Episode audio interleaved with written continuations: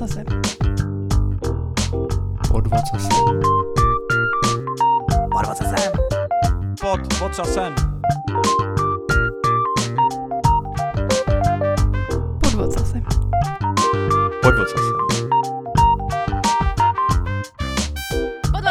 Vážení přátelé, vítejte u další epizody našeho podcastu Pod vocasem, který moderuje já, Petr Polipolák. To jsem tě překvapil. No, ale taky jsem tu já, Roman Joker Provazník. A nedostal jsi mě. Já, dobře, ty zvládnu z toho. Ahoj Románko, jak Čau, se máš? čau. No dobrý, dobrý člověče, pohoda. Eh, Jsem jeden z těch mála lidí, kteří jsem zjistil si užívají podzimní počasí. Všichni nadávají, že je tma a že je mlha. A já jsem nějak v minulém životě musel být asi angličan nebo co, protože. Jo. prostě já to miluju. Jakmile je takový ten hnus. Já jsem si dokonce byl včera nebo předevčírem, včera, předevčírem jsem se byl zaběhat Aha, eh, v tom hnusu, ještě jako v té polotmě ráno. A bylo to úplně fascinující. se v tom rochníš No, úplně. já nevím proč, já nevím proč, prostě lidi z toho mají reálně deprese Jo, a já jo. říkám, paráda, je tady listopad, Hmm. to je ten můj čas. Hele, v tomhle podcastu je prostor pro dva takový lidi, že to mám úplně stejně. Fakt? Úplně to miluju, ale já to mám navázaný na to, to mám po mamince mojí, že prostě už se těším na ty Vánoce teď. Jak je tma dřív, tak já už prostě normálně mám tendenci si pouštět koledy a už zjišťuju, že Sinátor to má po mně. Normálně jedeme bomby. Jo. Dneska ráno jsme si pouštěli k snídaní rolníčky, jako, takže u nás to funguje no, tak takhle. to je super, ale ono tě tak trošku k tomu vede i to okolí kolem, protože kdyby si samozřejmě následoval, jak, jak ty supermarkety jedou, tak s největší pravděpodobností už by se pomalu měl začít těšit na Velikonoce, protože oni to mají tak Ano, dopředu, jo, že už já jo. čekám, kdy najdu to čokoládový vejce tyjo, s tím zajícem. Přesně tak, což mi připomíná, eh, te- eh, onehdá, když jsem ještě bydlel v Litínově, tak tam vymyslel výbornou věc, jak jsou takový ty světýlka, který dávají jenom před Vánocema na lampy. Jo, jo, takový jo. ty prostě komety a tak, tak u nás jsou celoročně, protože se zjistilo, že se hrozně ušetří na tom, že to nemusíš odinstalovávat a zase nainstalovávat. Takže my máme Vánoce celoročně v Litvínově. No tak oni, jak jsou furt čtyři měsíce do, dopředu, tak vlastně jako třetí cyklus se jim to sejde, že to bude na čas, takže to je úplně v pohodě. Takže tak. No super, hele, no dneska máme zajímavého hosta, aby jsme to neprokecali všechno jenom o pod- podzimních radovánkách. Mhm. Máme Jirku Penzeše, což je můj bývalý kolega jak z Top Monks, tak z Vendava. Mhm. A je to, musím říct, varovat dopředu, brutálně, řekl bych, renesanční člověk, protože s ním se dá bavit opravdu o všem. Ať je to mobilní vývoj, AI, coding doja, code retreaty, prostě ten kluk jako v podstatě dělá cokoliv a je v tom dobrý. No, pecka. Tady jsem se dozvěděl, že to je i rodič, takže se dá opravdu povídat o čemkoliv, takže já se na to moc těším a právě jsem koukal na ten jeho LinkedIn, že se rochní nebo minimálně rochnil právě i v AI a v datových vizualizacích, takže všechno mě zajímá. No ty se s ním potkal dneska úplně poprvé a někam si ho uklidil. Víš, kde je teďka? No, budeme teď se muset podívat, kam jsem ho teda vlastně uklidil a najít ten stůl, pod, pod který jsem ho schoval. Jo, dobře, takže ty jdeš pro Jirku Penzeše a my se na něj jdeme těšit. Jsme domluveni. Tak jo. Ve studiu už s námi sedí náš dnešní host Jirka Penzeš. Čau. Ahoj. Ahoj, Jirko. Zdravím všechny. Zdravím Tak vás. Jiříku, jaká je? Neviděli jsme se dost dlouho. Čtyři, pět let. Jak dlouho jsi ženatý? Počkej, kdy jsme se to viděli naposledy? Když jste, jste se směl ženit, viď? Někde v Rigráčích jsme na sebe narazili. Je to tak, je to tak. A ženatý jsi jak dlouho? No, už to jsou dva, No, ale tohle bys měl vědět. Jsou to, jsou to dva, dva roky, No, tak vidíš. takže nějak asi těsně, nebo asi ne těsně, ale před covidem ten podzim. No. Si myslím, že to bylo. A možná v té době ještě na nějakém posledním F-Sharpovém pivku. Možná jo, možná jo. Tam jsem vždycky ještě občas zavítal. Mm-hmm. Se tak jako, No tak co je novýho za tu dobu? no, Kromě teda máš z Brusu nový dítě, jak tady rádi říkáme. Tak tak, takže jsem čas, časově teďka úplně jinak vytížen a jinak asi nic moc, nic moc zásadního pořád vyvíjím. Věnuji se softwarovému uh, vývoji a to mě stále baví a drží. A kávě. A kávě, no to jsme říkali, že ty jsi prostě, ty jsi Je to kávomil. tak, je to tak, je to tak. Když by se směl úplně od začátku pro posluchače, kteří o tobě v životě ještě neslyšeli, nedej bože, kdyby se směl nějak v rychlosti představit, třeba jak dlouho jsi v IT a co obecně v IT děláš nějakou takovou tu životní cestu od prvních paskalů až po... Jasně, jasně, jasně, jasně. Uh, tak už v IT jsem relativně dlouhou dobu. Sám jsem nad tím teďka přemýšlel, uh, než jsem šel sem za vámi. Začal jsem programovat někde na střední škole a je to, já nevím, už deset a více let. mnoho, mnoho, mnoho let, už ani nepamatuju, jak je to dlouho.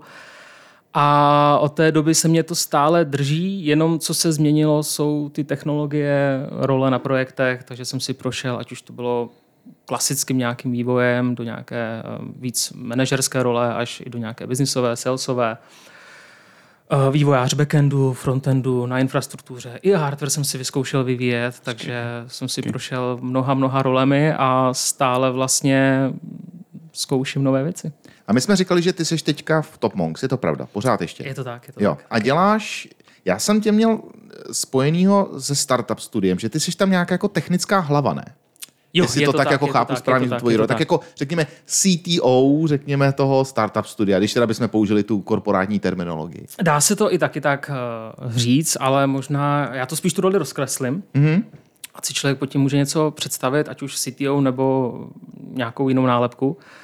Ale v podstatě v tom máme startup studio a to znamená, že nebo pod tím se schovávají projekty, který, do kterých nějakým způsobem investujeme. Jo?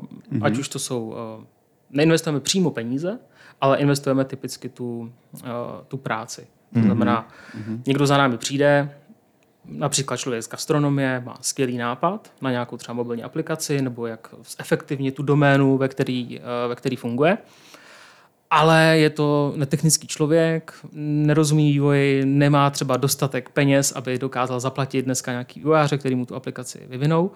Zároveň je to pořád jenom v jeho hlavě, takže v České republice a nejen v Čechách, ale obecně v Evropě ještě tady není tolik a nikdy ani nebylo a asi pravděpodobně ani nebude, protože ten trend je jiný, uh, tolik investičních fondů nebo bláznů s mnoha penězmi, který by vám dali peníze jen tak, protože jste v hospodě jim pičli nějaký dobrý, dobrý nápad. Takový ty příběhy, že jo, co se děli často v Kalifornii a v devadesátkách a dřív, že, jo, že někdo něco pičnul a hnedka, jo, já mám peníze, dám ti je, prostě pojďme to udělat a stačilo to.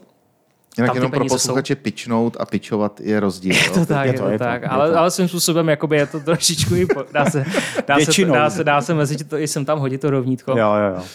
Prostě uh, prodat nebo odprezentovat svůj návrh, ať jsme, mm-hmm. ať jsme korektnější. Každopádně, uh, takže máte nějakou tu ideu, ale ne, nedokážete najít, ne, nedokážete to zrealizovat, zhmotnit. Mm. Ty čeští investoři, a nejen tady čeští, ale i obecně v střední Evropě, vám nedají peníze jen tak na nic, jen tak na nápad. Mm. To se tady tolik, uh, tolik neděje. Takže vy potřebujete buď to nějaký, nějaký POCčko, proof, nějaký proof of concept, nějaký prototyp, nějak ukázat, že máte ten zvalidovaný trh, že máte první zákazníky a to bez té aplikace neuděláte. Mm-hmm. Tak a pak jsme tady my Jasně. a Top Monks. Nejen my, samozřejmě nejsme jediný, kdo to dělá. A my řekneme OK, ty se nám líbíš, to je pro nás vždycky důležité, že ten člověk, s kterým bychom do toho šli, ty se nám líbíš. A my chceme být ty tvoji partneři uh, v tom, v té exekuci technické. A pomůžeme ti tady za nějaký třeba 3-4 měsíce, taková typická doba 3 až 6 měsíců, něco postavit, s čím pak půjdeme za investory a zkusíme na to získat další peníze. A rozjet to startupový kolečko. A naše vlastně motivace zatím je taková, že máme nějaký share v té firmě, a to, jak tam vstoupíme, je velmi individuální. Někdy ten člověk má nějaké peníze, tak tam pracujeme třeba pouze za ušlý zisk, někdy nemá žádné peníze, tak to celý jakoby zainvestujeme ten vývoj. Pomáháme pak i sehnat třeba další investice, ale opravdu se držíme jenom v té technické rovině. To znamená, postavíme od landing page po mobilní apku, webovou apku. Všecko dokážeme zabezpečit. A a s tím pomůžeme, no a pak ideálně se na to všechno další peníze a už se to dostáčí. My tam pořád máme nějaký ten tiket v té hře. Ty lidi, co na tom pracovali, pak třeba s tím startupem jdou dál.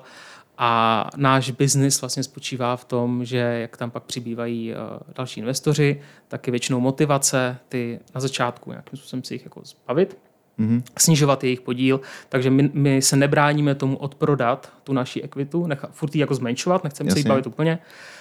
A ty peníze, které díky tomu získáme, tak investujeme zase zase dál. No a moje role je v tom taková, že já se na ty projekty koukám technickýma očima. To znamená, mm-hmm. že někdo přijde a já si to zkusím představit, co to znamená eh, něco takového vyrobit, třeba to i nějak seškrtat a potom uh, to odhadnout, říct, mm-hmm. hele, to je třeba hm, typicky dva lidi, frontend, backend, nějaký UXák, nějaký třeba tři měsíce, se to roznásobí na ty mendeje a, a ta, to jsou vlastně ty peníze, co my do toho dáváme. Jo. Hele, no a jako já si úplně jsem stotožený s tím, Mhm. že pár startupů jsem bohužel, nebo bohudík, nevím, jak se A to je to vezme. tady zas. Ano, jsem byl jejich součástí. A úplně chápu tu motivaci toho investora vidět něco naživo. Jasně. A jak probíhá ten proces, když to vybíráte vy? Jo? Teď jsem pochopil, že ty máš na starost to, že se na to podíváš technicky, ale máš i na té své straně to rozhodnutí, hele, tohle je fakt blbost, jako tohle fakt nepůjde. No jasně, no jasně, no jasně. Uh, jo, typicky to děláme dva. Jsem na to ještě s jedním kolegou, který se na to kouká víc přes ty čísla, víc přes ten biznis, ale většinou v té zasedačce, kde třeba ten člověk nám prezentuje tu svoji ideu, sedíme oba dva a máme Jo. k tomu nějaké připomínky, typicky uh, povahy, jako byste tu aplikaci používali. Jo, I mě napadne, eh, něco prezentuje, já řeknu, "Ty, proč bych to chtěl, proč bych takovou aplikaci používal. Hmm. Jak mě přesvědčíš, abys, uh, abych se do toho zapojil, abych tam poslal třeba svoje peníze, abych si to koupil. Jak docílíš toho, že když ti tady dáme, já nevím, uh, milion peněz ve vývoji, takže se nám to prostě vrátí v nějakém čase a ideálně víckrát. To je, Každý investor se ptá, dávám tady třeba 10 milionů, ale chci z toho 100. Jo, to je prostě jednoduchý, ideálně krát 10.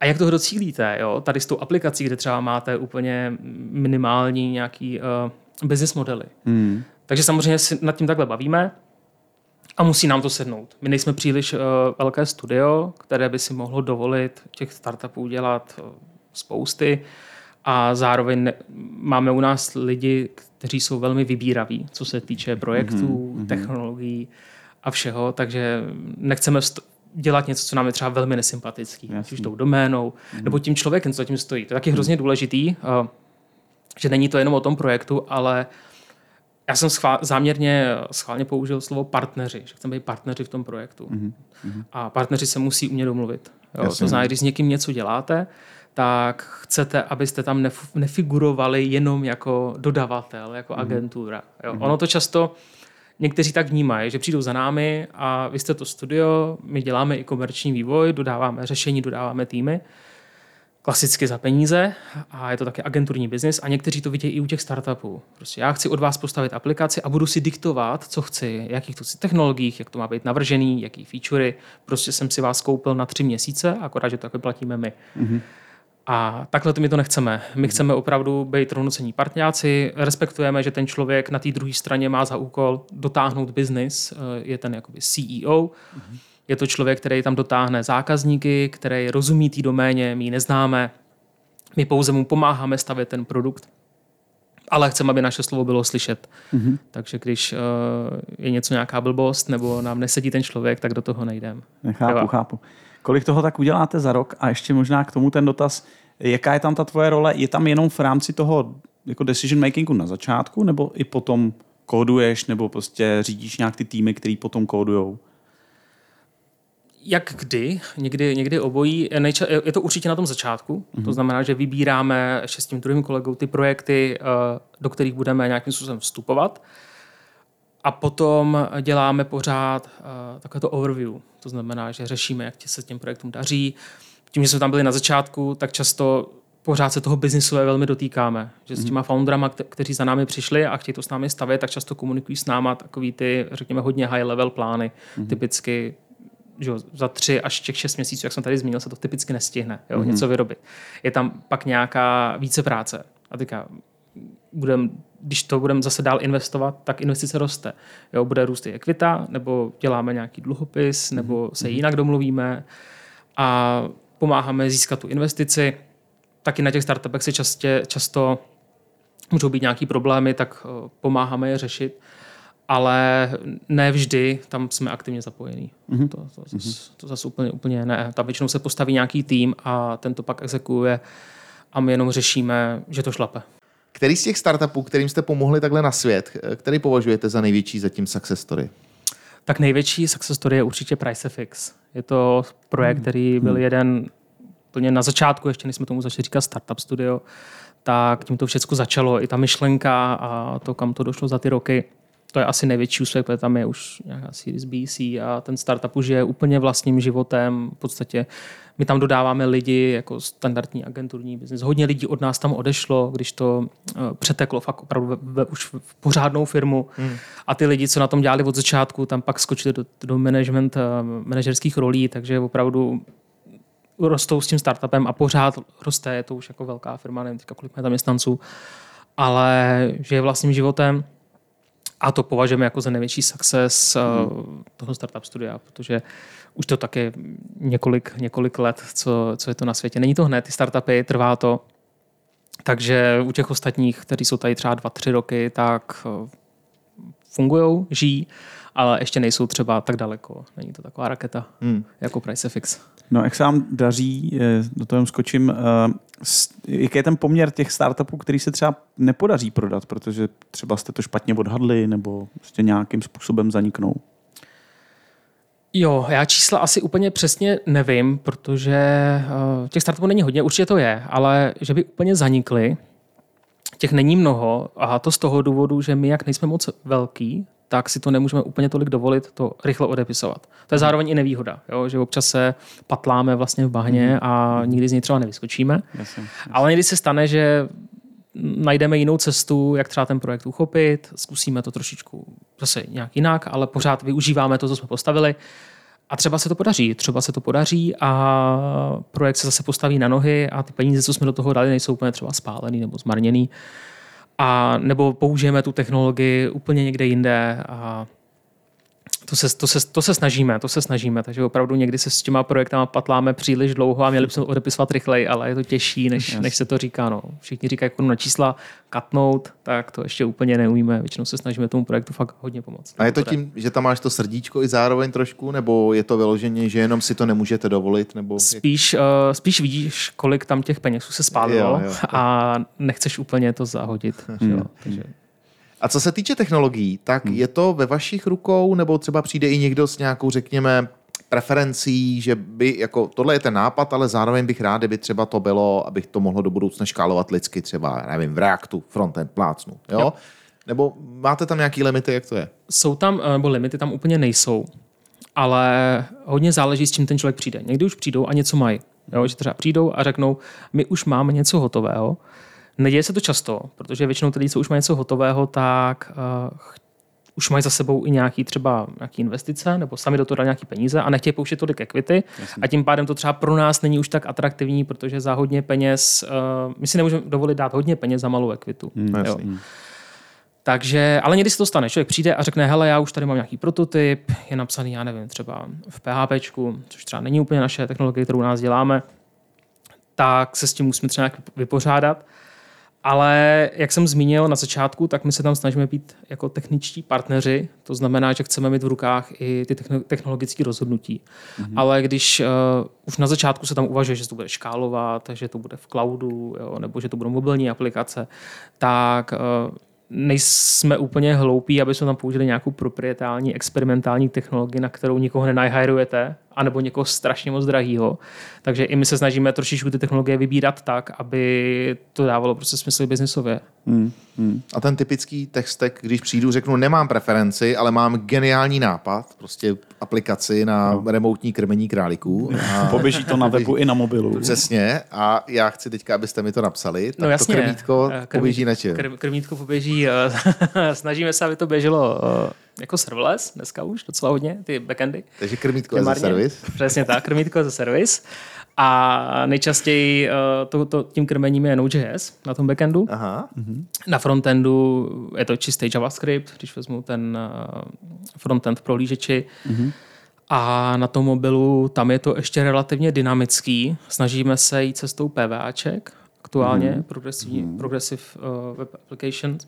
A to z toho důvodu, že se tam dělá ten jednotný frontend a dá se to pak jako jednoduše na ty prototypy uh, takhle nasadit. Ale když PVAčko z nějakého důvodu nej, není vhodný, protože Google, uh, respektive Apple, to tam nejsem úplně v, tom, uh, v těch PVAčkách tolik zbylý, ale myslím, že Apple to trošičku blokuje oproti Google, který to naopak razí, takže tam nějaké věci třeba není jednoduchý udělat, tak uh, volíme cestou React Native nebo, nebo Flutter. No to jsi mě ale překvapil, já jsem čekal, já jsem ti úplně nahrál na to, že tady vymlaskneš Clojure a Clojure nic? Hele, Clojure, Clojure taky, ale eh, ptal ses na typický stack. Jo, jo, dobře. Ptal ses na to typické, typické krmítko. No ne, já jsem řekl, že kdybych neměl preferenci, co byste mi pro moje krmítko doporučili. A, To, by- to by bylo po- pořád asi, asi stejný. Jo. Tak, takový, takovýhle, protože přece jenom těch vývářů na to máme nejvíc u nás ve firmě. Aha. A ta zastupitelnost je tam uh, veliká. Jo. A jedno, jednoduše, relativně jednoduše se na to hajruje. Je to dobře předatelný, ale hlavně ta zastupitelnost. Tam je, tam je super v tom, eh, v tom JavaScriptu. A, ale jinak ano, máme, máme projekty, nebo u nás několik lidí se snaží uh, o to psát aplikace v Clojure, v Clojure scriptu. Taky to tam máme, taky tam máme Javičku, respektive nejen Javičku, ale uh, aplikace nebo backendy nad JVM stackem, takže to tam, to tam všecko jede. Historicky nějaký Ruby bychom asi taky našli. Ale ten nejtypičnější stack je stále eh, ten JavaScript. Takže kolik, kolik vás tam je teda eh, ve startup studiu? Jen pro představu. Ale ve firmě je v Toponce 50 lidí zhruba, mm-hmm. ale ne všichni se věnují startupům. Ne všichni se věnují startupům, to může být třeba nějaký 20-30 lidí, mm-hmm. ale ono to dost rotuje. Dost to mm-hmm. rotuje. a máš to poměrně podobně třeba, jako když to tady popisoval Lukáš z Upliftingu, že si tak jako hrábneš do těch top monks pro tu specifickou knowledge a natáhneš si ho třeba na dva, tři měsíce do startup studia a pak třeba ten člověk zas má jinou alokaci, nebo jak, jak to funguje? Jo, jo, jo, jo, je to asi, asi podobný. Eh, Snaží se samozřejmě udělat co největší fit s tím projektem. To znamená, že ptáš se i těch lidí, jestli mi třeba sympatický ten projekt, protože furt je to startup, to je důležité si říct, furt je to projekt na začátku a potřebuješ tam někoho s tím nadšením. Nemůžeš to někomu dát jenom, hele, tady prostě potřebujeme vývojáře, tak prostě pojď tady. Pojď baslit. Pak, přesně, pojď baslit, pojď dělat prostě ty krudáničky, jak říká náš founder. A pojď prostě tady, pak zase půjdeš jinam, pak půjdeš tady na, na nějaký fintech, někde, někde hmm. prostě do nějakého korporátu. Takže snažíme se najít nějaký ten fit s těma lidma, co týče projektu. A samozřejmě technologií. A hrábneš si, no. Hrábneš si. Nejsme tak velký, aby si mohl jako vybírat, takže spíš se snažíš uh, to utetrisovat tak, aby každý, každý nějakým způsobem byl dostatečně dobře utilizovaný a ideálně dělal i to, co, to, co ho baví. Protože vlastně ta motivace, proč dělat startupy, byla ta, že uh, ty chceš dělat zajímavé projekty. Jo? Chceš dělat zajímavé projekty a chceš dělat ideálně projekty, ve kterých máš moc rozhodovat, moc trošičku stát u toho, jak se ten produkt bude vyvíjet, což mm. v těch komerčních uh, projektech ne vždycky je, mm. ale u těch startupů nebo u těch uh, ideí na začátku, kde opravdu to může být kreativní, technicky ideálně, aby ten projekt byl i technicky zajímavý, jo? aby tam byla nějaká něco, co se fakt musí dobře promyslet. Mm a trošku se, trošku se nad tím jakoby, uh, hodně iterovat, stát tabule, kreslit. Tak to je motivace těch startupů. Proč je jakoby dělat? A proč je dělat s někým zvenku zase, eh, že to neděláme in-house? Protože ty in-house nám nejdou. To jsme zkoušeli a pořád, pořád do té vody šlapeme. eh, Že, furt to nejde, a furt to nejde, furt to nejde, furt to nejde. My to neumíme, my jsme prostě barák plný vývojářů. Vždycky, když s náma někdo takhle sedí u toho stolu a chce od nás právě ten, s náma dělat ten startup, tak já vždycky říkám, hele, my jsme barák plný vývojářů a v tom se snažíme jakoby, uh, fungovat, v tom se snažíme držet tady v té vodě, to je to, co my umíme. Neumíme dělat uh, sales, hmm. neumíme dělat prostě business, neumíme dělat prostě marketing. Samozřejmě my to nějak máme u nás jako zastřešený, děláme marketing, jakoby top monks, děláme něco málo, jo, ale nejsme v tom tak dobří. Nejsme v tom tak dobří. Hmm. V čem jsme dobří je opravdu ten, ten vývoj. To znamená, dodáme ti mobilní apku, webovou apku, backend, v infrastrukturu k tomu postavíme, hmm. bude to škálovat, bude to automatický, to všechno ti uděláme v dobré kvalitě, ale v ten, ten zbytek ne. A proto právě děláme ty startupy, uh, takhle s někým zvenku, protože zkrátka, když jsme dělali něco vlastního, tak to bylo vypiplený, technicky skvělé. Jasně, no. Ale možná znáte, možná se s něčím podobným prošli, ale i když člověk tam vidí ty miliony, to prostě dá ven a to každý bude chtít, tak pak narazí, že je těžký to prodat. A proto tam potřebujete někoho, kdo zná tu doménu, umí chodit do těch firm, ťukat jim na ty dveře, spát jim ten plán, ten projekt a taky člověka prostě hledáme zvenku. Vevnitř ho většinou moc nemáme. Ale možná z těch success stories, já si pamatuju, že vlastně ještě Toponx měl š, jako prsty špinavý od Techloopu, ten, který se tam dělal. A to byl docela taky jako, že to nějak vyexitovalo dobře, celý Techloop, ne? Že ten byl koupený Jo, snad ty LMCčky, abych nekecal. Něk, někým byl koupený Techloop, nějakou velkou tohle s tou jako Ano, ano, LMCčky to koupilo. LMCčko. Tak to je docela taky dobrý příběh, ne? Jo, určitě, určitě. Vlastně to byl projekt, který měl samozřejmě jako daleko větší ambice, než uh, aby se koupil, koupil LMCčkem, ale i tak uh, pro nás to bylo super, že s každým vstupem dalšího investora, který to vstupoval, my jsme si snižovali ten podíl a odprodávali jsme uh, tu naši ekvitu a tím pádem my jsme relativně brzo měli zaplacenou naši investici. Pořád tam byl nějaký, uh, nějaký podíl, takže ať už by se s tou firmou stalo cokoliv, tak my už jsme jakoby byli, byli svých. safe, byli jsme na svých, přesně Jasně. tak. A ano, pořád se nějaký exit. My už jsme teda úplně v tom finálním exitě, myslím si, že v tom projektu už nefigurovali, že už jsme jako odešli, odešli dříve. Tam to bylo docela hodně složitý uh, s těma investorama. A takže úplně do detailů bych radši nechodil. Ale ano, je to tak, je to tak. U těch jsme byli vlastně na začátku úplně, až, až to došlo do LMCčka. No a ty teda teďka tohle všechno máš na starosti z té technické stránky. Tady otázka, která mi okamžitě vystane v hlavě. Programuješ ještě, nebo už tak jako jenom si jako pan přicmrdávač chodíš kolem a, a říkáš tohle je špatně, tohle je špatně? Ne, ne, ne, ne, ne. Já eh, přiznám se, já jsem nikdy tuhle rolu, roli neměl na full time. Ani jsem se nějak do toho nesnažil hrnout. A teďka naopak ještě snižuji. Mm. A takže pořád vedle toho dělám klasické projekty. A tohle to je, řekněme, nějaká část jenom mojí, mojí práce. A obecně teďka, jak přišel covid a další, uh, další vlastně problémy s ním spojený, tak my teďka tolik neinvestujeme do těch startupů, to je první věc. A zároveň dřív to hodně bylo o tom, že my jsme se s těma lidma i potkávali. Byly různé startupové akce, hmm. Propojo, propojovali jsme se vzájemně s, s různýma firmama, s kterými jsme na těch startupech dělali společně. Protože, jak jsem říkal, tak my tam dodávali ten vývoj. Ale někdy ten founder potřeboval třeba marketing nebo sales. A zase nějaká jiná firma, jiný studio, který funguje jako my, ale mají ten marketing. Jo. Tak my jsme takhle tady udržovali i to podhoubí tady uh, těch connections mezi, mezi těma firmama. A to samozřejmě COVID to potkávání trošku zamezil. Hmm. A i ty investice jsme trošičku snížili, nebo respektive ne, že bychom je snížili, ale spíš jsme se začali hodně fokusovat na projekty, které jsou rozběhlí, co máme v Topongu hodně rozběhlý, co se před covidem vlastně a i v průběhu covidu začali dělat. A těm teďka věnujeme plný, plný fokus. Podvod zase. Když jsme tak před vysíláním řešili, o čem si budeme povědat, tak kromě mnoha jiného si vystřelil i téma Flutteru a mobilního vývoje, což mě docela zaujalo, protože já si osobně vlastně nikdy moc nepamatuju, že by se s Flutteru a mobilnímu vývoji věnoval. Jo, řešili jsme spolu tenkrát Clojure a Javičku, jak ty rád říkáš a tak dále, ale že bych slyšel, že by si jako skočil do mobilního vývoje, to pro mě byla novinka. Je to něco, co se teďka naučil díky Startup Studiu, nebo je to nějaká nová hračka, nebo proč zrovna jako Flutter? A... Jo. Já jsem se, když jsme se viděli naposledy, tak možná Flutter ještě ani nebyl. Proto jsme se možná o tom úplně nebavili. Možná tím to bylo. možná tím to bylo. Každopádně, jak jsem zmiňoval, tak uh, to Startup Studio není jako jediná aktivita v rámci, v rámci Topon, který se věnuju.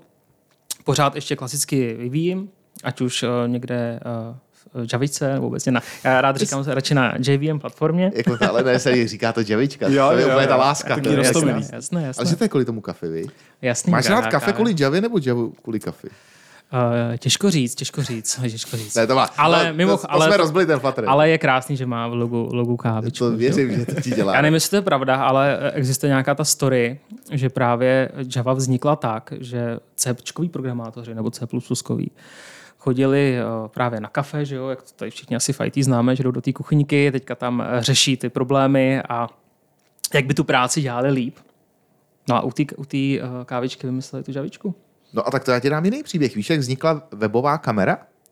Týpek si dělal vodu na kafe a furt mu někdo tu vodu bral. Takže on vymyslel způsob, jakým bude přenášet záběr z kuchyňky, aby zjistil, kdo mu tam krade tu, to, to kafe, nebo tu vodu na to kafe.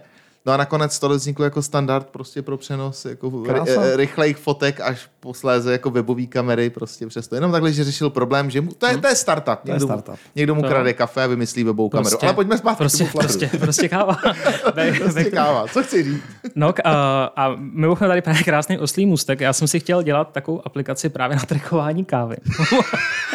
A je to tady, je to, Je to tady, je to tady. Tako, taková moje dlouholetá idea v nějaký hobby projektík. A tehdy jsem se rozlišil, v čem bych to udělal, tak jak je to hobby projektík, tak, tak si člověk může vybírat, uh, co chce. Jo, ať už to je nativně to dělat, nebo nějak multiplatformně. Tak jsem logicky tehdy sáhnul po uh, React Nativeu, protože i to Pong se to hodně používalo, moji kamarádi to používali, každý mi to doporučil. Tak jsem to zkusil a zjistil jsem, že mě, to, že mě Hello World v tom trval strašným času jako vyrobit a hlavně ta aplikace, co mě vypadla ven, a to bylo fakt jenom nějaký tlačítko a přechod mezi screenama, tak to vůbec nevypadalo nativně. Bylo vidět, že je to zabalená webovka. Mm-hmm. Jo, bylo to mnou, pravděpodobně, a my, že v React Native se dá dělat skvělé aplikace, a takže vůbec neschazuju tu technologii. Ale React Native vznikl tak, že je to nějaká evoluce nebo nějaká geneze jakoby k Reactu. To znamená, že weboví vývojáři chtěli dělat mobilní apky, někoho napadlo, pojďme to dělat podobně, jako děláme ten frontend, uděláme React Native. Že samozřejmě jsou tam nějaký paralely. Mm-hmm. A tím, že já nejsem úplně kovaný frontendista, tak je pro mě hrozně těžký to ladění těch CSS a toho HTML. A to všechno je v tom React Native vlastně podobný, jako v tom frontendu. Takže docílit nějakého efektu, že ta aplikace bude hezká, bylo pro mě tehdy jako voser. Jo? Mm. Ne, že by to nešlo, byl to prostě voser. Já jsem to neznal, byl to voser. Tak jsem přemýšlel, jak to zkusit jako něco jiného. A tak jsem zkusil na doporučení uh, Flutter, kde se teda píše programace jazyce Dart, to všechno pro mě bylo nové. Ale tam bylo super to, že vy jste vzali ten tutoriál nebo ten example, který, ten Hello World jejich, a fakt to šlapalo v podstatě všechno na první dobrou a opravdu se člověk jenom soustředoval na to, co chce skutečně řešit. A všechno to vypadalo uh, jakoby nativně a velmi rychle, že to hmm. fakt šlapalo. A to mě hodně nadchlo, hodně mě to jakoby překvapilo a tak jsem tam zkoušel dát něco dál a musím říct, že Flutter je za mě jako velmi, velmi dobrá technologie na bootstrapování nějakých aplikací a něco rychle vystřelit. A učící křivka je tam neskutečně rychlá.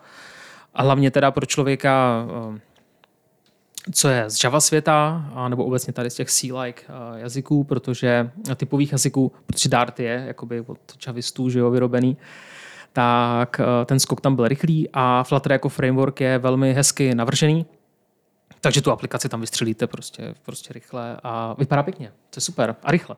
Takže kdyby se měl rozhodnout znova mezi React Native Flutter, tak je Flutter jednoznačně. No určitě, volba. určitě. A myslím si, že i eh, když teďka vidím, jak fungují PVAčka, ty tehdy tak uh, in nebyly a možná nebyly ani tak daleko, to je třeba tři roky zpátky, co jsem dostal k tomu Flutteru, tak uh, myslím si, že React, React Native jako má velmi těžký konkurenty tady v tom mhm. dneska. Mm-hmm. Hele, a jak je to spojený vlastně s Dartem? Protože já teď jsem koukal na nějaký tutoriály, abych se samozřejmě na tebe trošičku jako nachytřil na ten Flutter a našel jsem tam samply v Kotlinu. A trošičku jsem byl jako z toho jako zblblej, protože já jsem si myslel, že vlastně eh, Flutter a Dart, že to jako je ruk, tak ruku v ruce, že nic jiného se tam nedá narvat. Já teda a... nevím, na jaký samply koukáš, ale myslím si, že ty samply, co jsi viděl, byly Dart. Fakt? Ano, on Dart je podobný Kotlinu.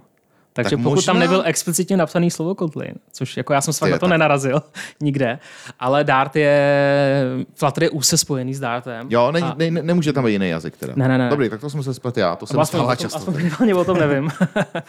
Každopádně Dart je podobný jako v nějakých aspektech Kotlinu, takže bych se nedivil jakoby té záměně. Ale právě Flutter využívá hodně výhod Dartu a toho jazyka. A píšete tam ty aplikace v podstatě formou widgetů, což je jakoby mm-hmm. ten hlavní koncept uh, toho, toho frameworku Flutterového, že všecko tam je widget. Úplně mm-hmm. všecko. Úplně všecko tam je widget a vy ty widgety jenom skládáte, skládáte dohromady. To mm-hmm. znamená, že snaha je dělat ty widgety co nejmenší, takže když máte třeba, uh, chcete vyrenderovat text, tak máte widget, který se stará jenom o to, že vykreslí ten text. Nic mm-hmm. na sobě dalšího nemá, nějaký eventy, nějaký nějaký klikání nebo něco taky to na sebe vůbec nemá. Podobně jako třeba v HTML, že jo, kde často třeba span má na sobě bambilion jako různých eh, dalších atributů a je to velmi komplexní prvek, tak tady ne, tady je to minimální. Když chcete tomu přidat nějakou akci, například klik, tak to zabalíte zase do jiného widgetu a, a takhle vlastně stavíte celou, celou aplikaci. A staví se to formou jako jakéhosi komponování, to se mně právě líbí, protože to je hodně vychází z funkcionálního světa. Konec konců i React byl inspirován eh, v nějakých funkcionálních paradigmatech. Tady to bylo zase inspirovaný Reactem. Vzalo si toto, to možná nejlepší z toho. A ten výsledek, který vy napíšete, se pak kompiluje přímo jakoby nativní binárka. Na tu platformu. To znamená, není tam nic jiného. Proto ta aplikace je tak rychlá a všechny ty komponenty se kreslí přímo na canvas. To znamená, uh, tým Flutteru musel všechny komponenty vyvinout znova a opravdu pixel po pixelu je nakreslit. Hmm. A proto tam mají úplně všechny ty akce, co mají i ty nativní komponenty a proto hmm. i ty aplikace často vypadají uh, velmi, velmi se blíží těm nativním. Hmm. A to si myslím, že je velmi fajn. Máme nějakou aplikaci, kterou všichni známe ve Flutteru? No, uh, Google, Google ty, uh, to jsem, nevím, jestli jsem zmínil, ale za Flutterem stojí Google a i za Dartem. A Google v tom má napsaný, tuším, AdSense a ty svoje aplikace kolem tady toho jeho ekosystému. Mm-hmm. Takže pokud někteří používají, tak to je tuším ve Flutteru. A potom vím, že automobilky, BMWčko tuším v tom má svoje, svoje aplikace napsané, ty uh, poslední mobilní. Mm-hmm. Ale teďka z hlavy úplně nevím, uh, kterou všichni by jakoby znali ale vím, že Flutter má přímo na svých stránkách nějaké examply nebo ty příklady, kde se to používá těch velkých, velkých firm. Myslím, že Alibaba v tom má ty svoje e-shopy napsané hmm. na mobilu, ale nechci kecat, takže nejsem si tím 100% jistý. Každopádně jste schopni v tom v podstatě cokoliv bez omezení a je to fajn, jako doporučuji každému vyzkoušet. Máte nějaký, samozřejmě začali jsme těma výhodama, máte nějaký zásadní nevýhody, nebo jako vidíš tu cestu eh, jako podstatě zničení konkurence třeba v podobě React Native po, po, poměrně pozitivně. Ne, tak já bych určitě netvrdil, že to, že to zničí zrovna, zrovna Flutter. Hmm. To spíš třeba ty PVAčka vidím jako takovou jako dobrou budoucnost těm mobilním aplikacím, pokud se to nějak jakoby eh, nezvrtne. Každopádně výho- nevýhody jsou asi úplně stejné jako u toho React Native. Není to nativní. To, to je asi hlavní nevýhoda ale zároveň je to ta obrovská výhoda toho. To znamená, že vytvoříte aplikaci pro mm, iOS a Android platformu, podobně jako React Native, ale když potřebujete něco velmi specifik, tak samozřejmě jsou možnosti, jak to udělat. Tam se po nějaký kanály, že si to napíšete přímo ve Swiftu nebo v Kotlinu a můžete eh, s tím komunikovat přímo. A to je asi jako, může být jediná nevýhoda, že třeba může se stát, že třeba tam něco úplně nepůjde jo, mm-hmm. udělat, mm-hmm. ale teďka mě nenapadá, co by tam jako nešlo. To se, to se může stát. Pro někoho může být samozřejmě nevýhoda Dart, může mu být jako, je to jazyk, který nemá takovou základnu třeba jako JavaScript, co se mm-hmm. týče, když vezmu třeba ten React Native. Ale jinak jako nějakou zásadní nevýhodu tam nevidím. Naopak výhodu oproti Reactu vidím v tom, že Google na Flutter poslední dobou hodně sází a hmm. hodně do toho investuje, takže hmm. už není jenom Flutter for mobile, ale už je Flutter for web a for desktop. Takže vy hmm. dokážete úplně tu stejnou aplikaci, kterou jste napsali pro mobil, tak udělat z ní desktopovou aplikaci, udělat z ní webovou aplikaci. Hmm. Jo, u toho webu je to takový uh, svý, řekněme, ale přijde mi hodně fajn ty desktopové aplikace, že, mm. že někteří chtějí mít pořád tu desktopovou aplikaci, ale drahý její vývoj hodně.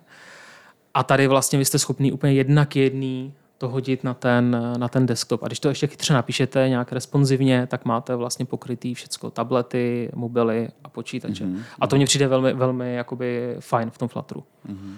Je, je u těch přístupů pořád problém to, že ty aplikace jsou potom jako trošku větší ve srovnání s nativními apkama, nebo to už dneska nikdo neřeší při tom množství dat, který si posíláme denodenně? Ale já si myslím, že to nikdo, nikdo už neřeší, jako velikost, velikost nějakou těch aplikací. Nebo já jsem na to minimálně nenarazil. Jo. Nebo já to nepovažuji za nevýhodu. Jasně. Okay. Ale kdyby, tak kdybych byl dneska zákazník, tak vlastně no. v podstatě to možná řešíte i vy na začátku těch startupů. Tak jaký by byl důvod, že byste začali vyvíjet ve Flutteru, pokud by to byla mobilní apka? Jo, já jsem zákazník a řekl bych, chci tady to krmítko v tom té mobilní apce.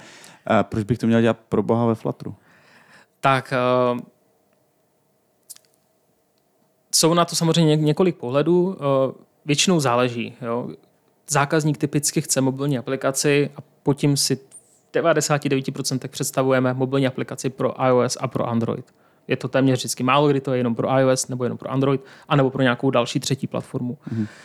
Takže je to iOS, Android. A hodně záleží, jaká je to aplikace. My nevnucujeme. Flutter není, Flutter není technologie, kterou jako v Topongs nějakým způsobem tlačíme. My hmm. jako netlačíme příliš technologií, máme, spíš se snažíme vždycky najít tu technologii, která je pro ten projekt nejvhodnější. Hmm.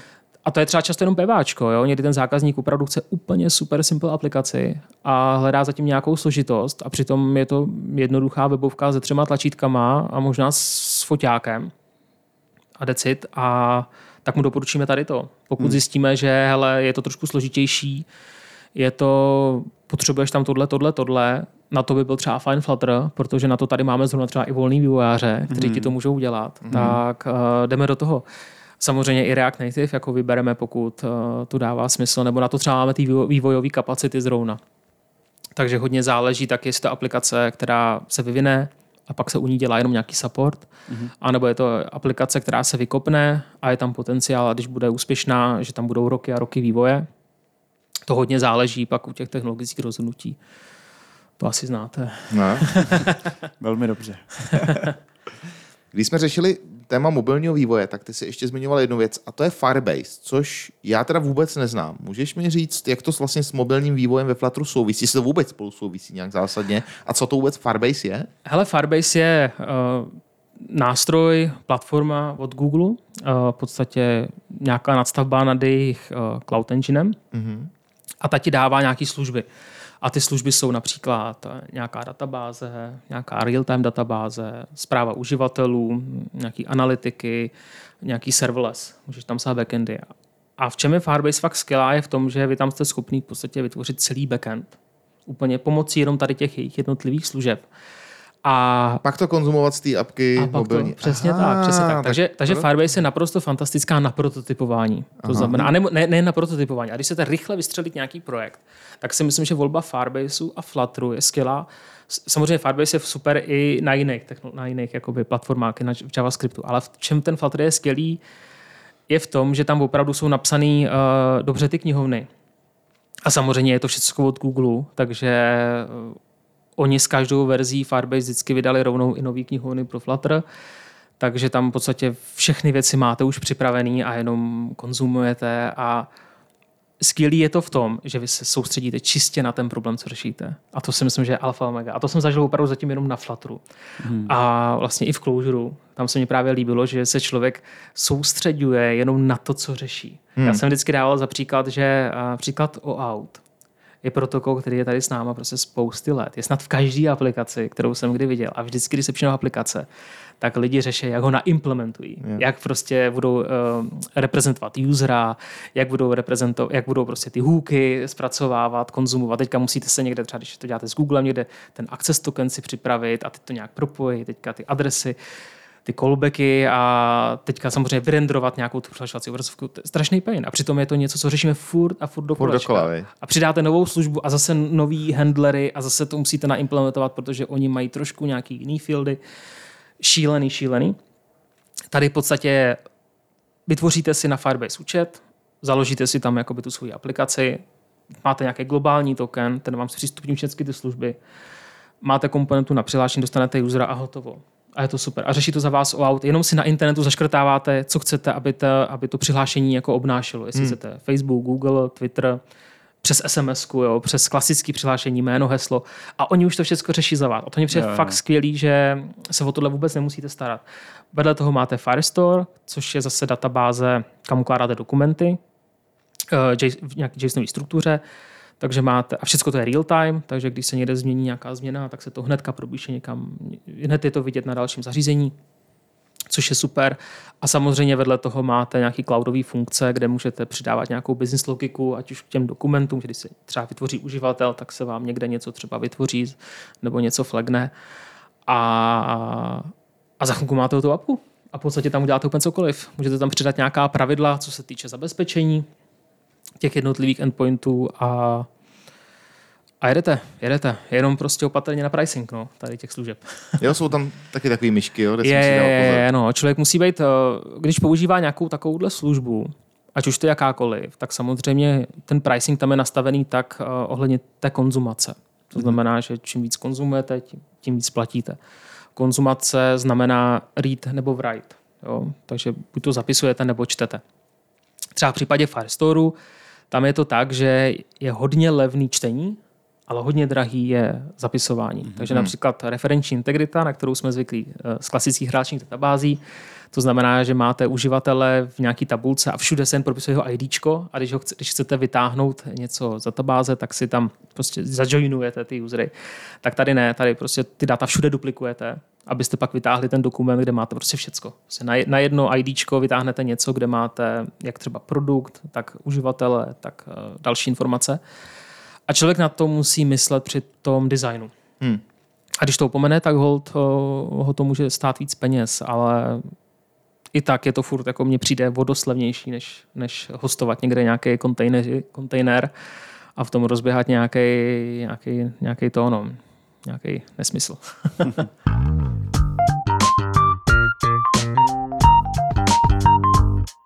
Tak máme hotovou mobilní aplikaci, krásně ve Flutteru.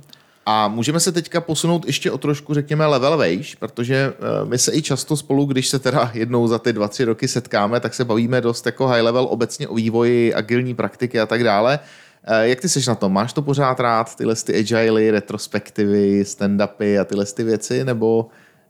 Uh, No jasně. jo. Kdo by to rád neměl? No, Tyjo, teď- no právě, já musím říct, že já jsem z toho trošičku jako vy, maličko už vystřízlivěl, protože čeho je moc, toho je příliš a někdy mám pocit, že u těch samoorganizujících se týmů, takový ty tahouni, když tam hodně jsou, tak si myslím, že to dokonce umí být i na škodu, při jako velká míra těchto těch ceremonií.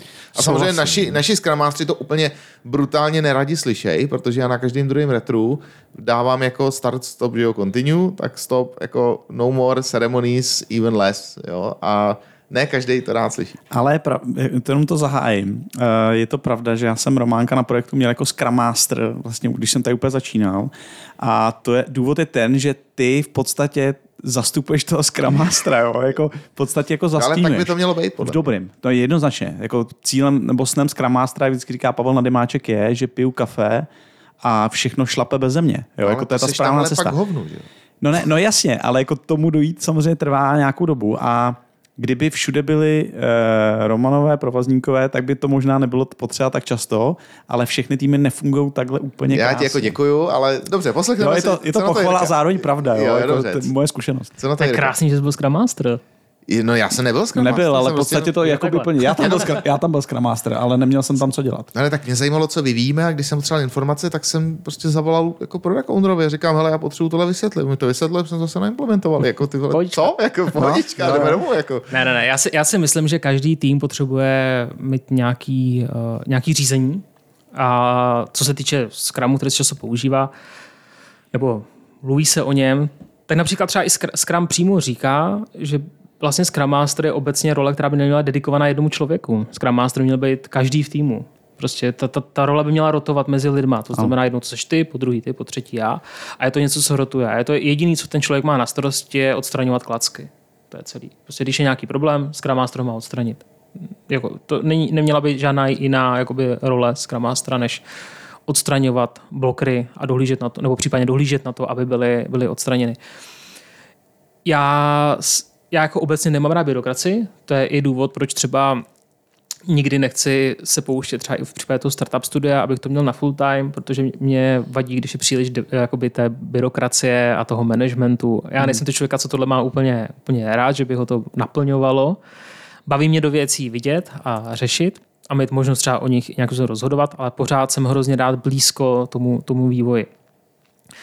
A v případě těchto těch agilních metodologií a různého způsobu toho, jak eh, vlastně přistupovat k tomu vývoji, tak já jsem za něco, něco si vzít a něco používat, protože když máte úplný chaos, tak to musíte mít buď to extrémně seniorní lidi, kteří nemají žádné ego, aby prostě dokázali spolu fungovat jako dobře, což je velmi teoretický příklad a málo, a jako nesetkal jsem se s tím. Nebo respektive, když se o něco takového jsem viděl, že byl nějaký pokus, tak to většinou nefungovalo. A nebylo v tom prostě zkrátka štěstí. Takže je potřeba něco zavíst. Ale musí se zavíst něco, co dává smysl pro ten tým. Jo, ten tý, každý tým je jiný. V některém jsou víc juniorní lidi, v některým jsou víc seniorní, v některých se používá nová technologie, někdy taková technologie, někdy je ten projekt na začátku, někdy je rozběhnutý, někdy se řeší hodně support, někdy se support neřeší a prostě featurey se vymýšlejí u tabule, u kávy. Jo, a podle mě by si každý ten tým měl vzít to, co aktuálně potřebuje. To znamená, že říct, hele, pětkrát týdně stand-up, ráno prostě na devítku, potom mít prostě grooming, po groomingu planning. A, a pak, pak programovat prostě, budu kdy, jako jo. Pak prostě, přesně, přesně, přesně, přesně tak. Pak programovat budu retro, udělat retrospektivu, že jo, udělat ji v pátek odpoledne, kdy jsme všichni samozřejmě totálně prostě jako, jo, odkejveme, jo, pojďme se tomu věnovat, pojďme si dát ty plány. To si myslím, že je prostě špatně. Jo. Za prvé, když máte malý tým, který spolu sedí v kanclu, jo, u, u stolu každý den, tak vlastně nepotřebují mít stand-upy hmm. každý den. Jo. Stand-upy, a nebo když jako dělají na featurách, které jsou jako dlouhodobější povahy. Takže máte třeba feature, který se věnujete třeba týden. Jo, nebo nemáte ji tak jako rozkatulkovanou na spousty malých úkolů, tak je prostě potkáme se, jo, já zase dělám tohleto, jo, já zase dělám taky tohleto, budu v tom dneska pokračovat a zítra asi taky ztráta času, jo, u, u, u stand, jako mít kvůli tomu stand-up každý den. Takže ten tým by si měl říct, eh, když jsme u těch stand-upů, že třeba, hele, chcem stand-upy třikrát týdně. Já si myslím, že stand-up je fajn a měl by alespoň jednou týdně být, aby ten tým si udělal nějaký sync. A, a, ale prostě měl by si ho dát tak, aby mu to vyhovoval. A potom si vzít z toho agil, těch agilních metodik dál, co potřebuje.